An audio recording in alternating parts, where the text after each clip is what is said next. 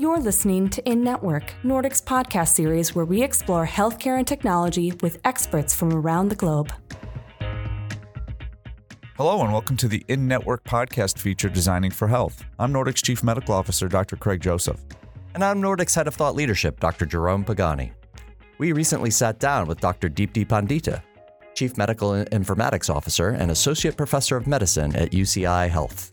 We learn about Dr. Pandita's journey in becoming both an internist and clinical informaticist, how she found joy in early adoption of EHR software, and how she's become a champion of implementation.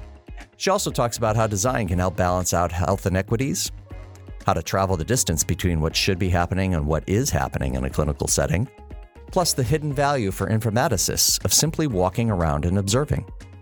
Let's plug in. All right, Dr. Pandita, welcome to the podcast. It's great to have you. Thank you. Thank you so much for having me on. So, can you tell us how a mild mannered internist has become a, a CMIO rock star? Um, were you bitten by a radioactive insect? Um, what what was it that caused you to become who you are, the accidental informaticist? That's a great uh, story to tell right there. Um, I wouldn't say mild mannered, but yes, very vested in the fundamentals of internal medicine. I've always viewed myself as an internist first and an, and an informaticist second. Um, but I think it laid the foundation for what I am today. So, you know, as internists, we look at the big picture and uh, the big picture and then whittle it down to, you know, what really matters. And I think informatics is pretty much the same. It is you look at the big picture, what is the problem you're trying to solve? And then by piecemeal by piecemeal, get down to, okay, what might be the plausible solution? So I think it, it's a perfect connection uh, between internal medicine and informatics. However, um, my my journey into informatics was not as simple. Uh, I call myself the accidental informaticist because I happened to be in the right place at the right time where we were transitioning from paper records to EMRs. And while everyone was running away, I was finding joy in it. I was embracing it. And people were like, what kind of a weirdo are you that, you know, you find joy in electronic health records because everyone was screaming and kicking. And they sort of started looking to me as uh, what we would call today a super user. Uh, I was helping people and then uh, got a formal title to be that helper person eventually, you know, got a title of uh, Epic Clinician Champion when we went to Epic as a medical record, transitioned on to being the ambulatory lead for uh, uh Epic, and uh, eventually landed a CHIO role at my former or, former organization. And now I'm CMIO at UC uh, Irvine Health. So that has sort of been my journey. But I think there have been a few things that have stayed key to who I am today. One is always think of the big picture and then see what is the problem you're trying to solve, not a square peg in a round hole type of solutioning. And then two, the patient and the provider is the center of every solution. You know, if you're not designing solutions, keeping the patient and the provider in the center, you're going to fail. So I think those two things have have grounded me, but also have been sort of the key tenants to whatever success I've had. So no radioactive insect. Um, I'm and I'm I mean, I'm glad, but I'm also a little bit sad because I think that would have been a great story. Um, so you accidentally became an informaticist just because uh, you know you you showed up and and you didn't hate it and and so you you got better at it. Sounds like you you've accidentally become a a designer as well. Uh, you didn't you didn't grow up thinking that you were going to be thinking about uh, human centered design or applying uh, design principles to your work yet yet here you are. That is very true, and in fact, I consider myself the most unrefined designer uh, growing up, you know, I had no exposure to computers. I grew up in India.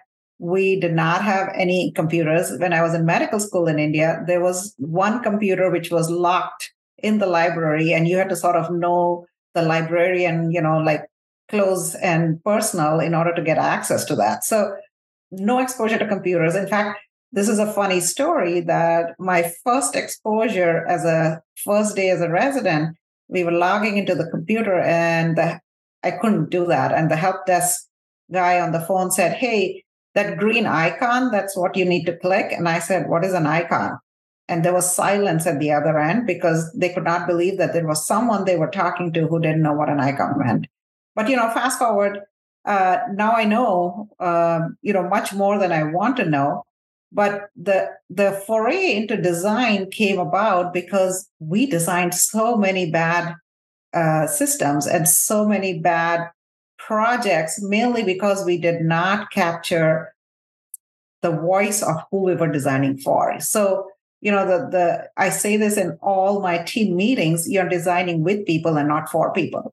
If you design just for people with under assumptions that you're providing a solution for them, you're always going to be uh, you know, stumped at some point as to what was I thinking when I did that. So again, you know, designing with people is where the success lies, uh, because there is no one size fits all. I mean, we know this in, um, you know, every healthcare delivery principle. You know, no two patients are alike. The same. The while yes, you know, you might use a certain antibiotic for a certain condition. Your patient, if you're not designing the treatment for them looking at their allergies, looking at their past patterns of response, you're not going to be successful. So it's it's the same thing uh, around any user-centered design principle. And this is not just for electronic solutions. This is for environmental solutions. This is for designing buildings, designing uh, clinic spaces, designing even an office space where you're interacting with your patient. Where should the computer face? Where is the patient sitting? How will the patient feel engaged with you rather than feeling like they're engaging with the screen. Um, these are all important things because at the end of the day, healthcare is a human interaction. You know, it's based on um, grounded in principles of humanism more than the science. You know, there is the art of medicine and there's the science of medicine. The science is second nature to you. It's all in your mind. Your computer is helping you with that. But the art of medicine is what is the healing component of medicine. Deepti, you've been involved in multiple EHR go lives. What makes them so difficult to get right? Right. So, this is a great uh, question. And I'll, I'll tell you, understanding the why is the most important thing. So, why are you implementing this? Why are you doing it in a big bang manner or uh, a go live in a phased manner? And then explaining the why. Because again, remember, when you're implementing EHRs, you're disrupting spaces. And understanding that disruption creates a sort of fear among people is very important. At the same time, the other aspect you need to know is who are you implementing for? Have you engaged them in the process? It's it's cha- it's changing culture in your organization when you're implementing. So if you're not cognizant of the fear, the psychology, the the the culture uh, and you're just saying we got to do this because we have to switch to an EMR, that's not going to sit well with people. You have to bring them along in, on the journey. And again, that starts very early when you're even implementing and you have just a project on a paper, you have to engage the end users. And then when you actually have pilots or you have actually snippets of uh, information that you can actually show them, even though it may not be well thought out yet, you have to keep them engaged in the process.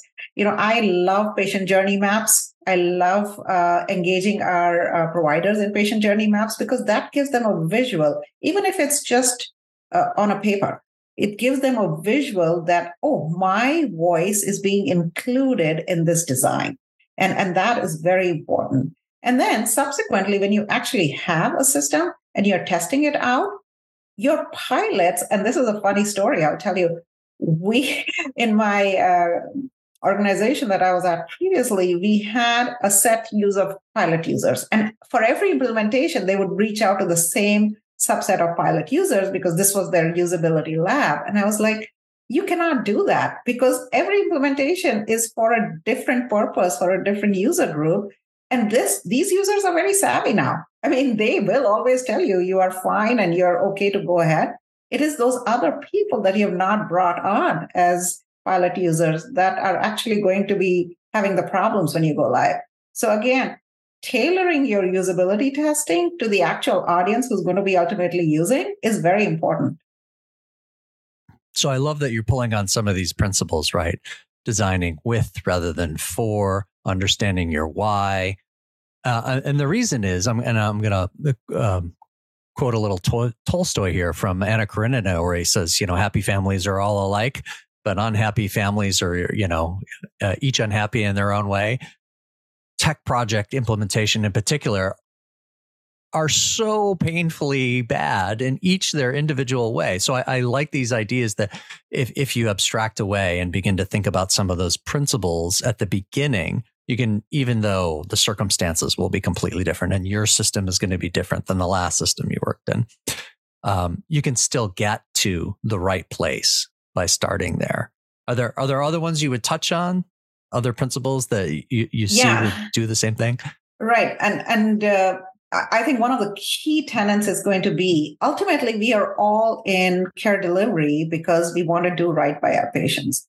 So make sure you're including the patient voice and the patient preferences in your design.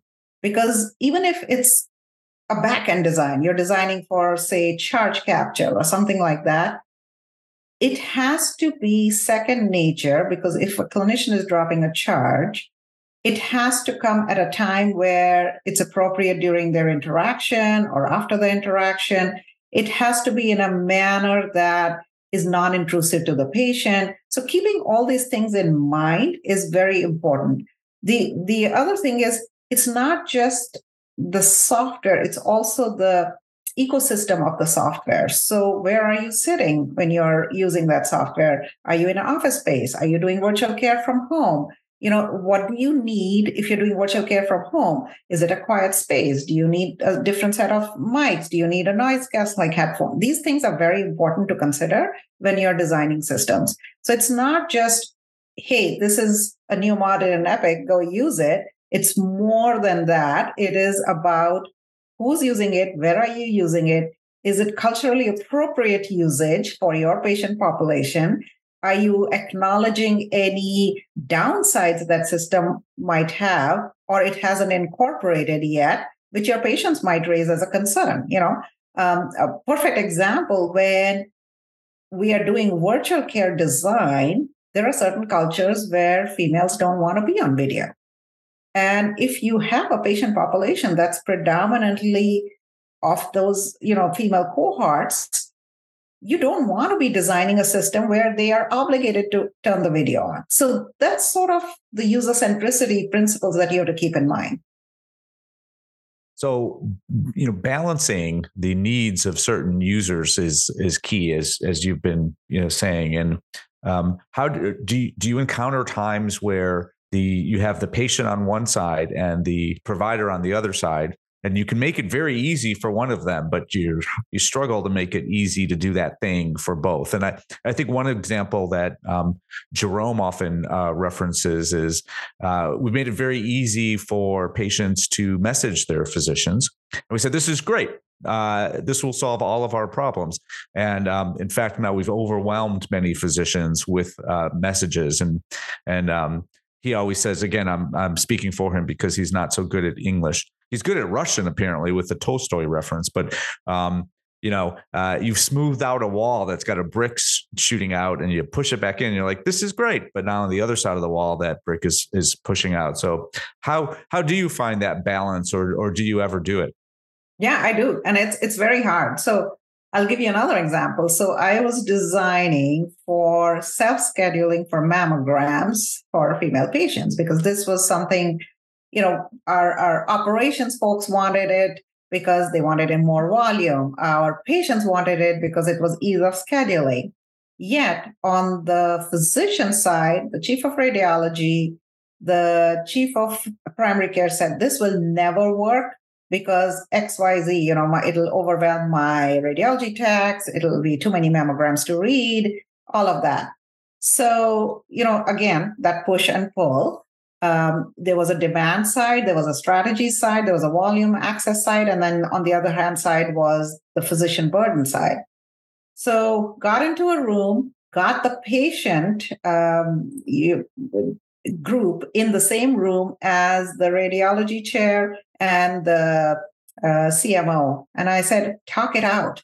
Here's a need. Here is the solution. And honestly, once the chair of radiology understood the pain points, like the people had to wait six months for a mammogram, or they were holding the phone for one hour while they were also taking care of three kids at home, and it was just impractical to actually be on the call to be able to schedule the mammogram, they understood it. And at the end of that meeting, it was like, yeah, let's try it out in a couple of our mammogram locations. And if it's successful, we'll uh, roll it out everywhere. We didn't even have to wait two months. Within a month, we had rolled it out everywhere. So, you know, you have to think outside the box. But having all the interested parties around the same table, sometimes that's the simplest solution.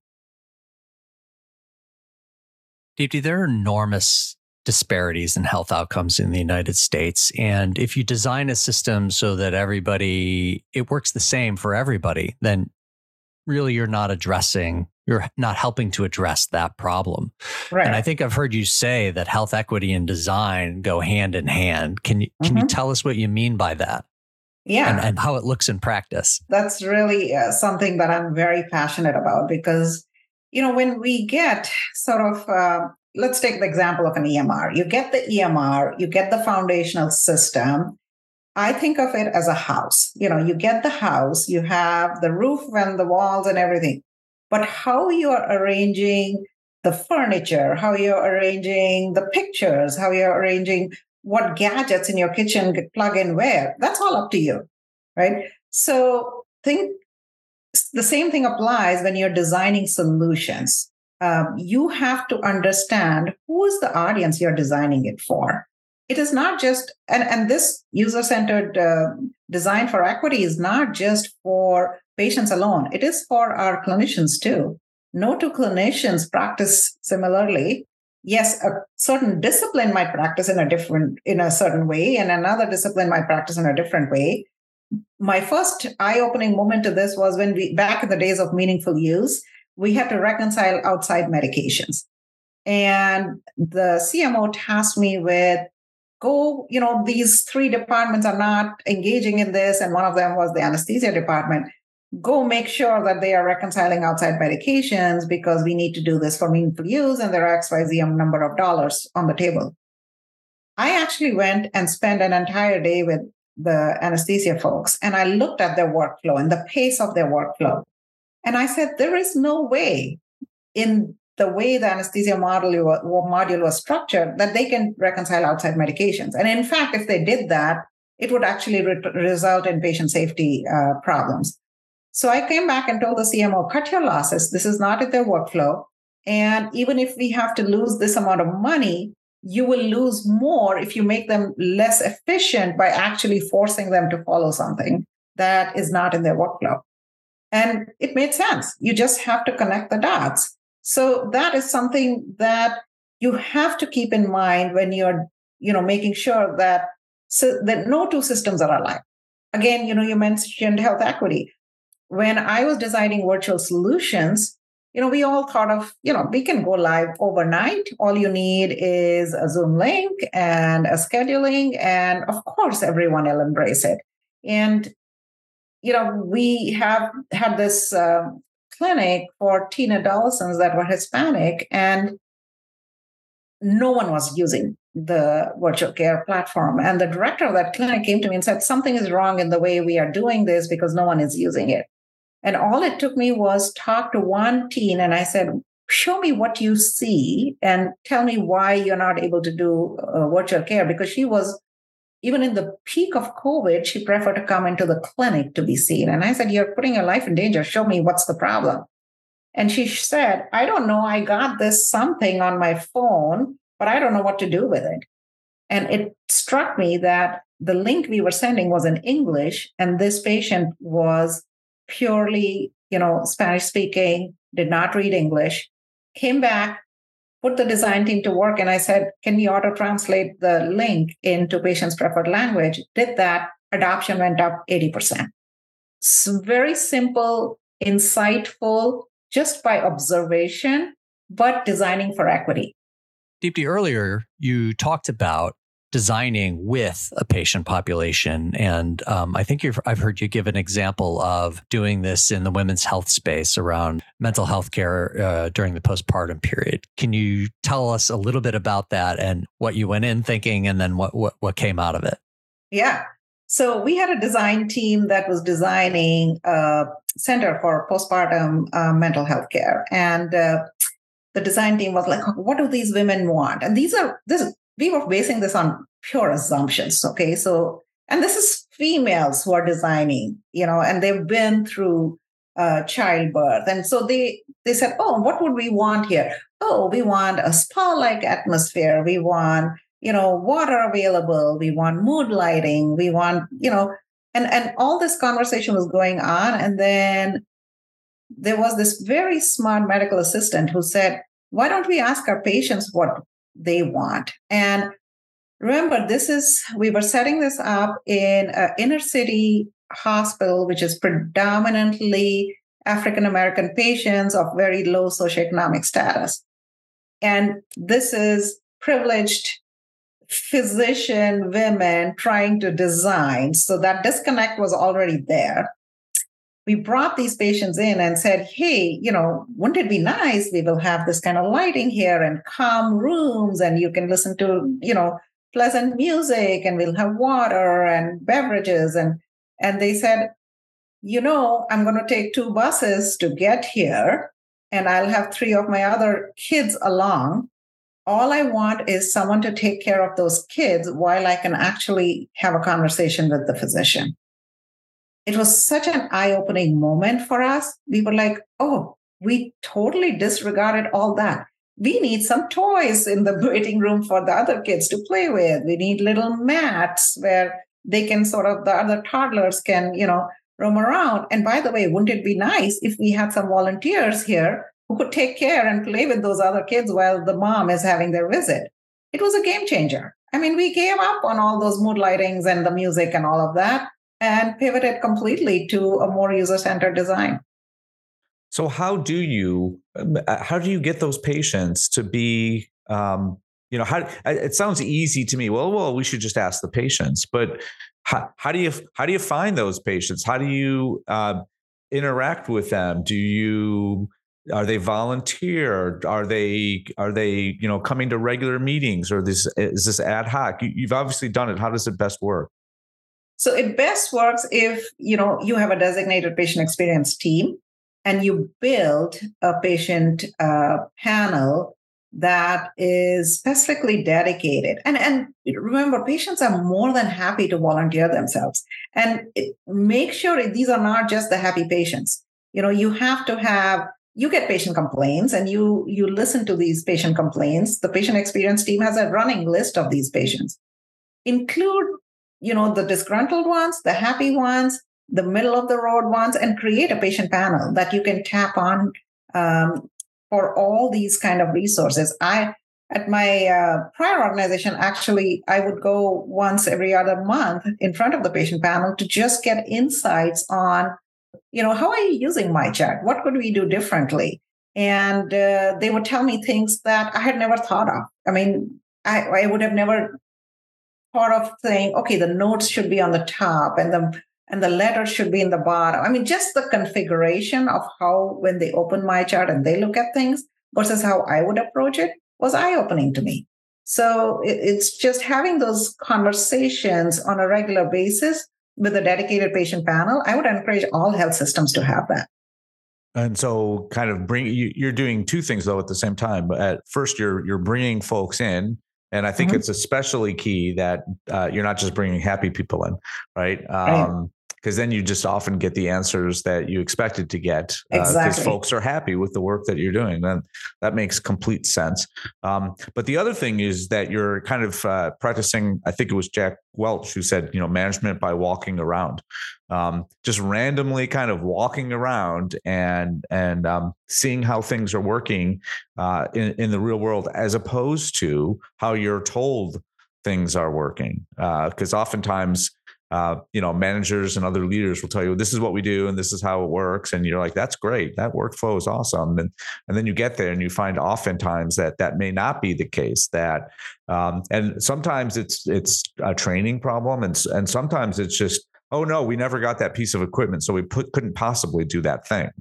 And uh, and you know I, have certainly seen it where you, you ask well how long has that been? And you know six months um, wow okay so this thing hasn't been working for a long time and so it's it's both of those things uh, are are seemingly required.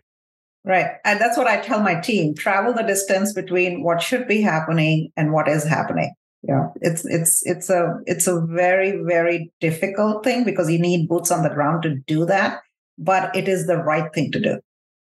How do you know when to bring people in to design with them? Because you don't want there to be so many options that you end up with decision paralysis or you, the team just ends up spinning forever. So are do you bring them in when you're almost done or when you have, you know, one or two things for them to choose from and there's sort of limited options?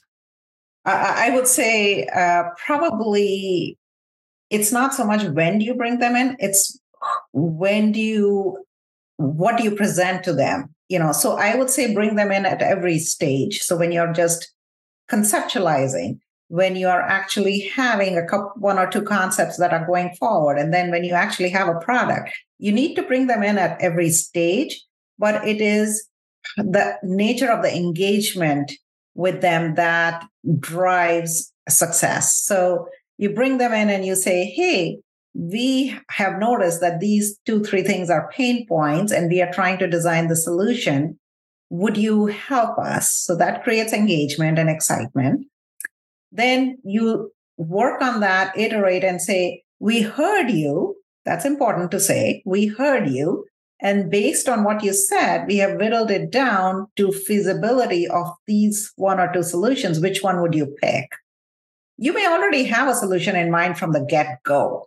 It is just that getting them to that decision making versus you telling them that this is the decision is a game changer, you know? So, and then once you have the solution, you, you, you know, again say, hey, would you test this for us? You were instrumental in getting us here. Now, would you test this for us and, you know, help us with the training, go live, all of that? So I would say it's it's at every stage. Deepti, we've just scratched the surface of, of applying some of those principles of human centered design. Any further thoughts on how people could uh, apply some of these things in the real world? Well, I, I think the couple of other things I would add is, you know, when you talk about human centered design, you know, there is so much written about it and all that, but you have to actually practice it to learn from it. Because everything that you read in journals, books, all that will only get you so far till you actually start using it in real life and realize, oh, that was fine for that workspace with that patient population, but that's going to quickly fall apart here, you know? Um, so again, it's an iterative process. So don't get disappointed if you fail a couple of times because one human centered design principle does not does not fit for every situation you know? Um, you have to sort of create your own journey towards it. The important thing is have it in mind you know have user centered design as a tenant uh, rather than getting stuck on one principle of user centered design versus another. So deepti at the end of the podcast we ask everybody the same question which is to share with us two or three things, and they could be outside of healthcare, but two or three things that are so well designed that they bring you joy to interact with?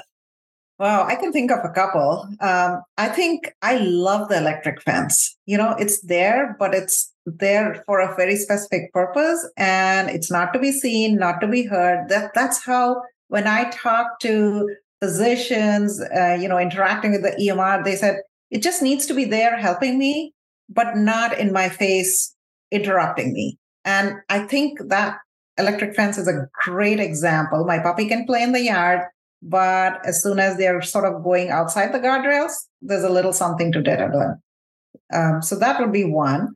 Um, another great example would be, um, you know, how uh, these uh, food delivery apps work in terms of picking a la carte menus. You know, so they know after a while what I want, where I want it delivered from. I can also pick from two different places, combine it.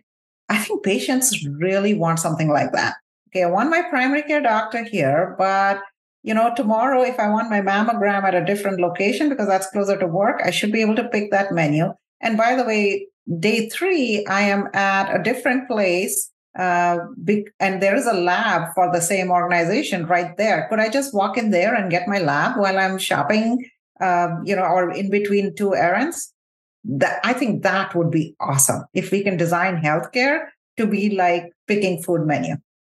I love those answers, uh, and I guess I'm showing my um, my my Gen X roots because every time somebody says electric fence, I think of Ren and Stimpy. Um, but but those are both great examples of of how design can really work for people. And I, I'd like just to clarify, uh, Dr. Pandita, that you're not talking about applying electric charges to physicians who don't fill out their charts correctly, because I Oh was a little God. confused there. Don't talk about my dissertation like that, Craig. no, because I have actually thought about how about Epic could have a little like a arm that reaches out and catches you by the neck if you're not doing things right. You know, it, it actually did occur to me, but we're not there yet. A little, Okay. little of the Three Stooges action. Yeah, yeah, yeah. Slap on the wrist. Yes. Well, there's there's some design work there to do. If anyone's listening, if they want to start working on that, I personally am now working on the I Heart Patient Journey Maps T-shirt that I want to uh, buy for you because um, I, that's not something I commonly hear. I heart, I love patient journey maps, but you do. And if I can get you a T-shirt that says that, uh, I'll be working on that design. I would love that. Deepti, this has been great. Thank you so much for um, uh, your time and your thoughts, and we really appreciate it. Thank you so much for having me on. This has been a pleasure and a joy being here. Thanks for tuning in. We hope you enjoyed today's episode. Check back for more episodes of Designing for Health wherever you listen to podcasts or on NordicGlobal.com. Till next time, we'll see you in network. If you enjoyed this episode, please leave us a five star rating and a review. This helps others find the podcast as well.